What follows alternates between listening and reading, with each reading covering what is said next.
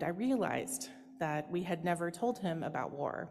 He didn't know about the Holocaust or the Vietnam War. His life had been perfectly sheltered from so many of the terrors that growing up in this world can bring. And I struggled with how to explain it all, especially as the reality of almost 100 years of human suffering was just there on display for him. As this experience stayed with me in the weeks and months after, it occurred to me that I didn't really have to explain what those tanks were there to do. He understood on a visceral level in a way that many of us adults don't allow ourselves to know anymore. He wasn't able to hide from the reality of this world in that moment, and neither was I. And I think that is what stayed with me. It was all there on display, and I, fe- I felt the need to explain it, and I couldn't. This sinking feeling, as well as a question, stayed with me. This question of how do we explain to the children in our lives that though there is great suffering in this world, I'm sorry, there is great love in this world, there is also suffering that people can forget the humanity of others and sometimes themselves. And what do we do about that? Whenever there is a major tragedy, many people make reference to Mr. Rogers' famous advice. He said, Look for the helpers. You will always find people who are helping. But his advice was for children, not for adults. And while it can be of great comfort for children to look to the helpers so that they can see that the world is still made up of people who will care for them and keep them safe, adults are called to something more. We are called to be the helpers, to look in the face of great tragedy and find the space to love people through the hurt, to let the lives we lead be a reflection of our internal values and to act from an ethic of love. In her book, All About Love, the author Bell Hooks talks about living within this ethic of love. She stresses the importance of understanding love not just as a feeling that we have, but a call to action. When faced with moments that we can't understand, or when we look into the face of senseless tragedy and can't recognize ourselves, or where to turn.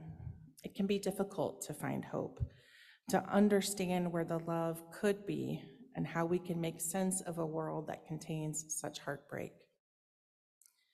You may be thinking right now about a time this was true for you.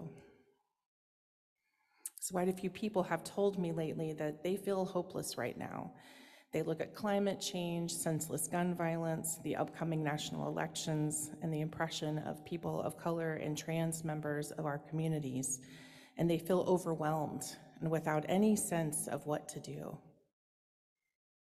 In these moments, perhaps a turn to action, a recognition of our role as helpers, can be the guiding light for many of us.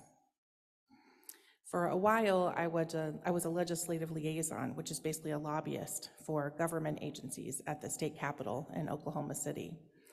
I represented a human service agency whose mission was to keep children and other vulnerable populations safe. As one could guess, uh, we were not always the most popular people to darken some of these very conservative legislators' doors. It was difficult work, and my day was uh, often filled with choosing to speak with people who were either openly hostile to me or would be kind to my face and then stab me in the back later, or people who were ostensibly on my side but undermined me at every turn. I sat through hours of committee meetings and watched legislators work to undermine the rights of women and LGBTQIA members of my community as well as take actions that I thought would make the world less safe or education less accessible for the children in my community. So one might presume that this was soul sucking work that left me depleted and empty at the end of the legislative session. But it wasn't. Though it was hard, and I had to swallow many of my feelings, Um, having a purpose made a difference. It somehow made it all easier.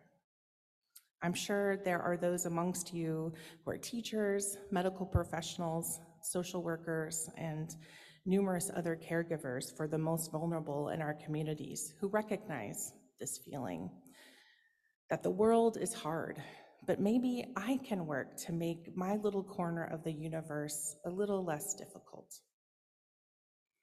When I became a Unitarian Universalist, what was remarkable to me, most of all, was that there was less talk about shoring up our treasures in heaven, as had been much of the religious teachings of my youth, but rather conversations were centered around what are we doing with our time here on earth right now? How are both our individual and collective actions affecting the world we are currently living in? And that to me is the core of how we take care of the most vulnerable in our society, as well as what we're called to teach the children amongst us. We teach them that love is an action that we choose to take, rather than always a feeling. We can choose to see the inherent worth and dignity in others, and we can choose how we manifest that sense of understanding into being. I believe there are three fundamental facets of putting that love into action. First is to identify our empathy, and with that, recognize the humanity in everyone we encounter.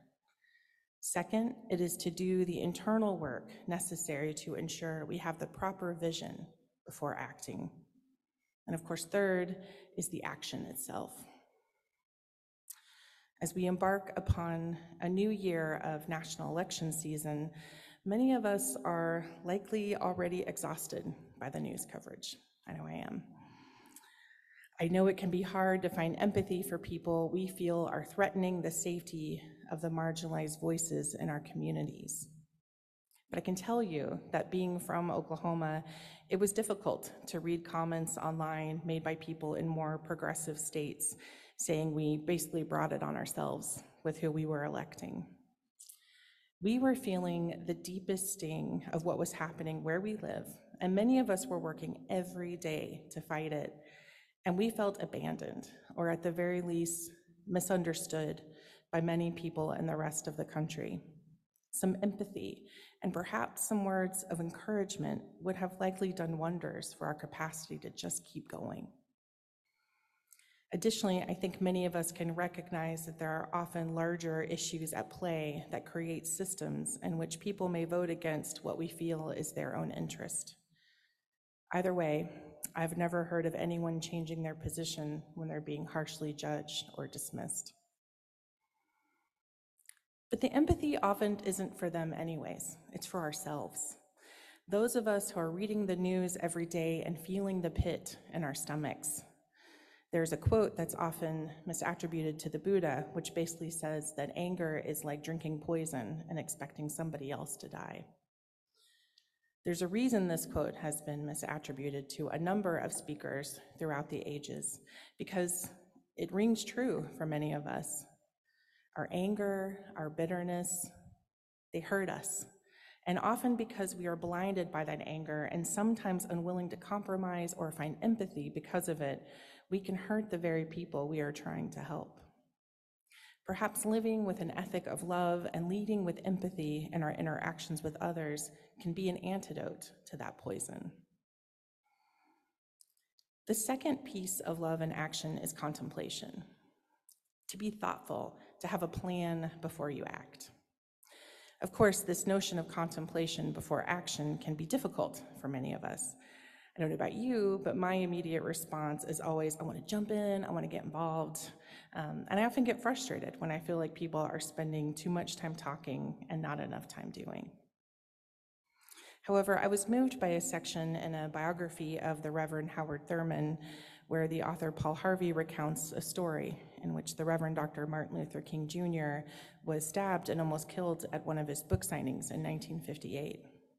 Reverend Thurman visited Dr. King in the hospital and encouraged him, as he encouraged many people, to look at this as an opportunity to take a brief step away from the everyday, focus on his life, meditate on its purpose, and then move forward. And this was at the core of Thurman's teachings to take time to contemplate your inner life so that you may commune with God and later act with purpose. In addition to being able to act with precision and purpose, there's also a, an internal resilience that we need to manifest. A wise friend recently told me something her spiritual teacher told her. She said, You have to hold a gallon to give a cup. In other words, you have to care for yourself and do the internal work necessary to ensure you are able to put love into action. Again, this is going to be a difficult year for many of us. We will want to act and we will want to take part. But if our cup is dry and there are no reserves to refill it, then we will have nothing to give. Now, this leads us to the third piece of living, putting love into action, the action part. It's worth noting that Reverend Thurman encouraged the Reverend Dr. King to meditate on his purpose, but he also recognized people have a duty to step back into life, pursue community, and take responsibility for the nature of the social order. I certainly worry about an excessive amount of navel gazing without action that can some take, sometimes take place within our UU movement. We do love a book club, after all, um, but we have to be careful not to get too bogged down and focusing on our own internal liberation that we forget about the external liberation that is at the heart of our faith. Because giving, helping, especially when times are tough, can be a spiritual practice as much as any. What we do in our community and how we act towards others shapes our inner lives more than we sometimes believe or even recognize. How many times have you volunteered somewhere and come away from it learning that more than you likely taught others? Have you gone to a community event or helped someone who could use a hand and felt a tiny piece of your soul was liberated in the process? I know I have. When we live our lives with the focus on fierce love and action that we can share with our families, friends, and communities, we decenter ourselves and our hangups and our fears, and we inch ever closer to the beloved community that the Reverend Dr. King spoke about so many decades ago. But this notion of living in love rather than fear is a difficult one. Personally, I'm living with a lot of fear right now. I think many of us are. Certainly, many people of color, trans people, and other members of our communities living with marginalized identities are living with a fear that I cannot possibly understand. And I want to affirm that this fear is real and it is valid. For the rest of us who are not living in within that sphere of very real and immediate danger, our job is to surround the members of our community in love and to take action while they focus on their own survival and emotional well-being. So when this fear threatens to overtake us, how can we keep our wits about us when those we care about are being threatened? The role we have to play in our communities is unique and personal to every individual, but we can rest assured that it is needed, that we as UUs collectively are needed, and reminding ourselves and others that we are on the side of love is needed. Amen, and may it be so. Hi, and welcome to Getting the Message, where we dive a little bit deeper into each week's service themes. I'm really excited for a very loving conversation. today, uh, we welcome Alyssa Lee, who is our guest speaker today. Alyssa, it's so great to have you. Would you like to introduce yourself to our congregation? Yeah, thanks for having me. I'm excited to get to talk with all of you. Um, I'm currently in Massachusetts. I'm the minister at Brookfield Unitarian Universalist Church, which is a little bit west of Worcester, if you're at all familiar with Massachusetts. But I've only been here for about two and a half years. I'm originally from Oklahoma. Um, and this is a second career for me, um, ministry. I was an attorney, primarily working for the government before before this. So here just a, a, slight difference between yeah, just a, just a tad, yeah. you know, I you know I often wonder if I can count my my eight years of working retail um in between my two rounds of seminary as like a first career you know so that can be my, my first career was retail uh, but it's so great to have you both with us for service, but also for this chance for us to get to talk a little bit more. Yeah. So when you sent over your uh, message talking about what the um, what the themes would be, what like the service was going to be about, so that I could start planning for my time for all ages, I was so excited to see um, All About Love by Bell Hooks uh, as a as an inspiration, uh, and that book has been something that I've read a couple of times in my life, but that I first read back in the early 2000s has that book uh, so would you like to talk about the inspiration of that book on the message but also just like you know has that book been a special book for you? Has bell hooks been a special inspiration for you yeah, well, I will say that I actually didn't read um, All About Love until pretty recently. I'd heard of Bell Hooks. I probably read a couple things here and there, um, but I didn't read the actual book until maybe about three or four years ago. Um, I actually have it here if you would like to know what it looks like. Um, um, and I um and it just felt like it was such an encapsulation of what i had. I was it was like you know when you read something and you're like yes this is what i have been thinking. You know, like you're you're saying the words that that mean so much to me. And it felt like it really articulated um this real sense of I, I actually ended up buying copies for my nephew and his girlfriend and and all you know various other people. And um and and really it's the core message for me is that you know love is is something that's actionable you know it's it's not you know it is an important feeling it's an important emotion but it's also um, something that we put into action into the world. Um, i also really appreciate the way bell hooks talks about there's a whole section on children and how we um, how it's so important to care for them and to center their experiences basically treat them as like full human beings um, from from the beginning. Um, and that's always been i'm a parent and that's always been a, a huge um, source of my parenting is like my son is a person from the moment he's born. Um, and so reading that in this text was was really powerful for me. Right. No yeah that's actually uh you know i I would I also like recommend it as like a hey here's you're thinking about love like you got like relationships you know like you want like a book to read together in a relationship you know great great one for that. Um but uh I almost forgot that it was the thing that kind of first inspired me on like this idea of like treating kids as adults which is both inspired like my approach to like religious education but as like also uh, as a, as a mom like that you know to understand that they are full entirely their own people that they have their own um and you notice that more and more uh as they as they get older. Uh but it is um it is uh it's a good book. I highly recommend it. So oklahoma um i'm i'm from uh michigan and wisconsin for 24 years of my life uh, so uh, you know, I say I'm from the Midwest, even if my birth certificate says something different, uh, because that that is a lot of time to shape who you are. Uh, I feel like you know, I I don't always love the term flyover states. Um, uh, especially you know, Michigan likes to think it's really important. I don't know if Oklahoma does the same. We don't. We don't generally think we're important. but yeah. yeah. Michigan has that like very like self-confident um, state sort of thing. Like we're Michigan. Uh, That's true. uh, but so they, um, people kind of treat these states where, where there's a much stronger conservative backlash or conservative element, conservative mm-hmm. governmental things, and you, you know you talk about it in your message, uh, your experiences of being involved in that.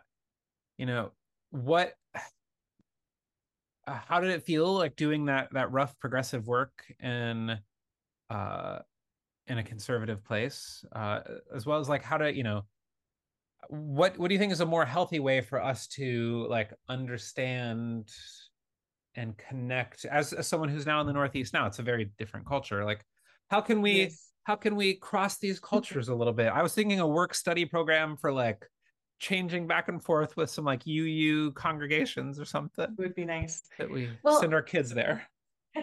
So it, it, was in Oklahoma that I found UUism. And I remember like walking in and being like, oh my gosh, you know, where has this been? Um, and I joined the church in uh, 2014 was when I, I became a member. I think I started going in 2013. So I'm still somewhat newish, but not super new. Um, and, um, you know, it, it was like the first place I could go and like be my whole self, you know, and I could, um, I didn't have to hide my political beliefs or or lack thereof religious beliefs or religious beliefs, however you want to say it, um, which I felt like I had to even in regular conversation. Um, and it's such a lifeline, I think, for so many people. And I think a lot of um, the difficulty for especially some of the smaller states is that I think we feel a little bit like we're being forgotten about or um, you know I hear like I would go to UU meetings and they would talk about all oh, these laws that are happening in like Florida and Texas and you know in Tennessee and I was like yes those are terrible but like the same thing is happening in these smaller states and i would even bring it up and people would respond and be like yeah man it's so hard in texas you know and i was like yes but it's also hard in oklahoma. Um, you know especially a lot of these trans bills and stuff a lot of my friends have had to move out of state. Um, a lot of the youth group you know that's like one of the only safe places that a lot of these kids have to belong to where they can really show up as themselves and a lot of them are now having to move because you know it's just not safe for them. Um, and and i think just having a sense of um, support like we don't we're not forgetting about you we're still there. Um, there was a, another church i think in colorado that actually sent uh, wrote a bunch of cards and letters and sent them to my home congregation in oklahoma city. And just even me being i was in massachusetts by then but me seeing that from afar i felt so uplifted by that. And i can only imagine how they must have felt that like thank you for remembering we're we're here and we're experiencing these things. Um, and you know i say this a little bit in my message um, it was very difficult. I, I was really involved in community organizing there. I was a, a civil rights attorney.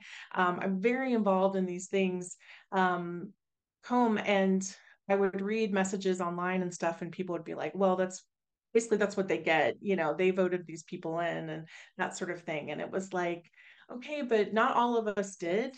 Some of us are working really hard.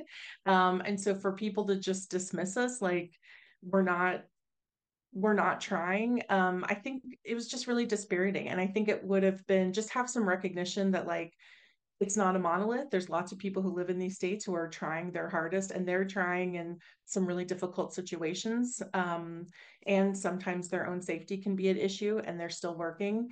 Um, and so I think just having some respect for that and maybe reaching out and saying, like, we're here, we see you, how can we support you, even if it's just we're here to listen you know i think um, can can really go a long way to help people with that um, maybe sort of buoy their their senses around this.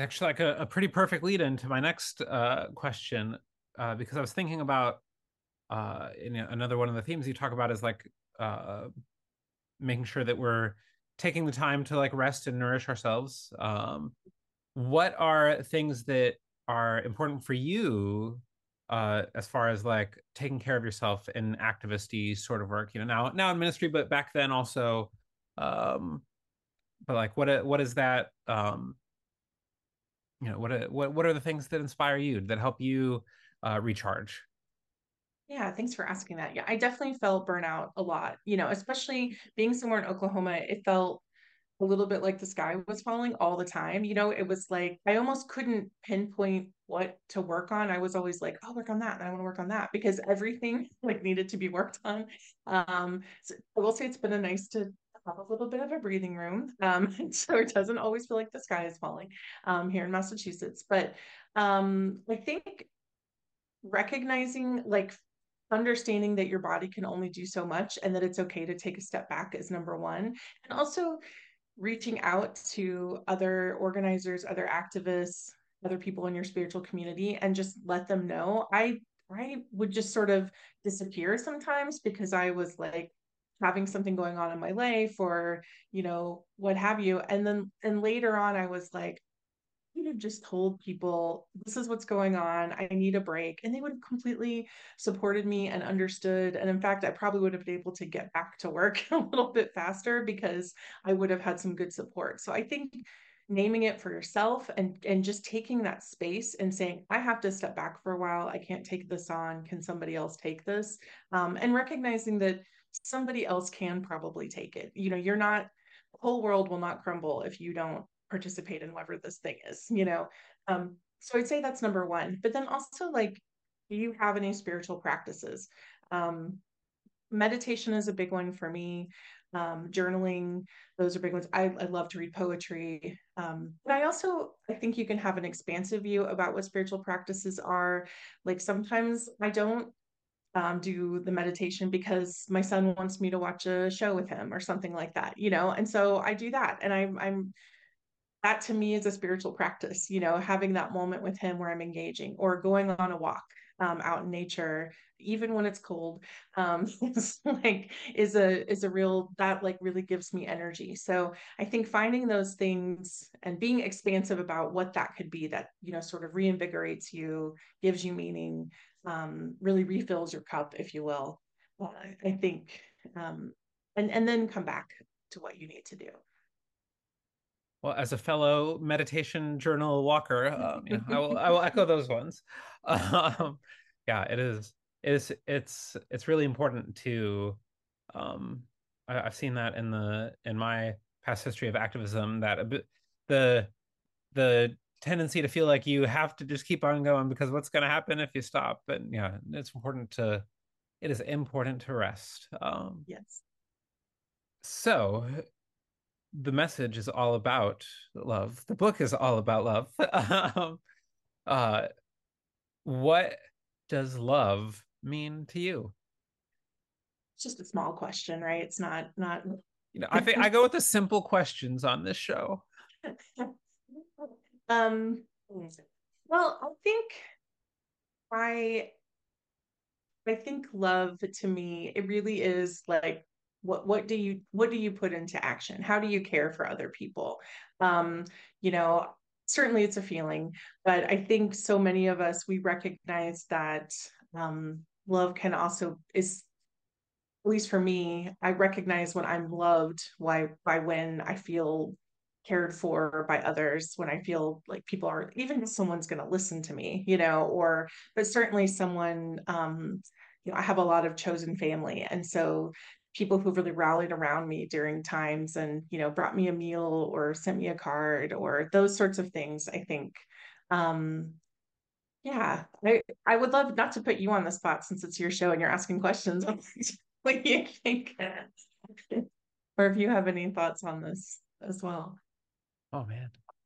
Oh, uh, I, sorry, I shouldn't put you on the spot. no, I like being put on the spot. It's it's my job. No, no, I think that you know, I think that a lot of what you said in the the message, you know, rings true for me. That and like what we talked about with our, our time for all ages structure about love being something that has to be like in action like uh, that that all the all the nice thoughts in the world you know like if you if you say that you really really care then what does that actually mean for your day-to-day reality for um and so i think that love what is it?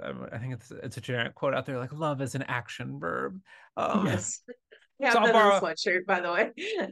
I'll borrow that one. Um, yes. I won't borrow the sweatshirt. Don't worry, but I'll borrow yeah. the phrase.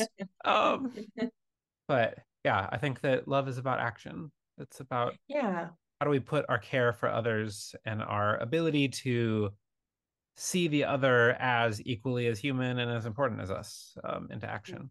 Um, yeah, so I was gonna say too is it's not even just about like physical actions you take, but like how are you treating people? Are you treating with them with dignity and respect? Are you seeing them? Are you allowing them space to show up as their whole self?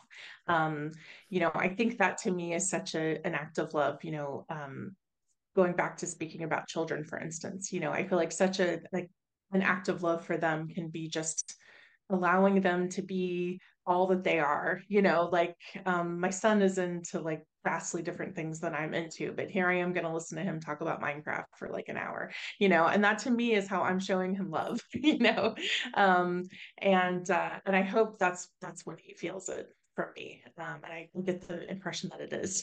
so, um, but you know, how how am I uh, showing up for the people that I care about? Um, maybe physically, but I'm certainly uh, from afar now. Most of my loved ones are not here in Massachusetts with me. Um, so do I call them? Do I send them messages? You know, um, how am I living out my my affection for them into my life? Well, Alyssa, thank you for a great conversation and for coming to be with us. Thank you so much for having me. I'm so excited. Um, it's been such a good opportunity, and I'm really ha- happy to be here.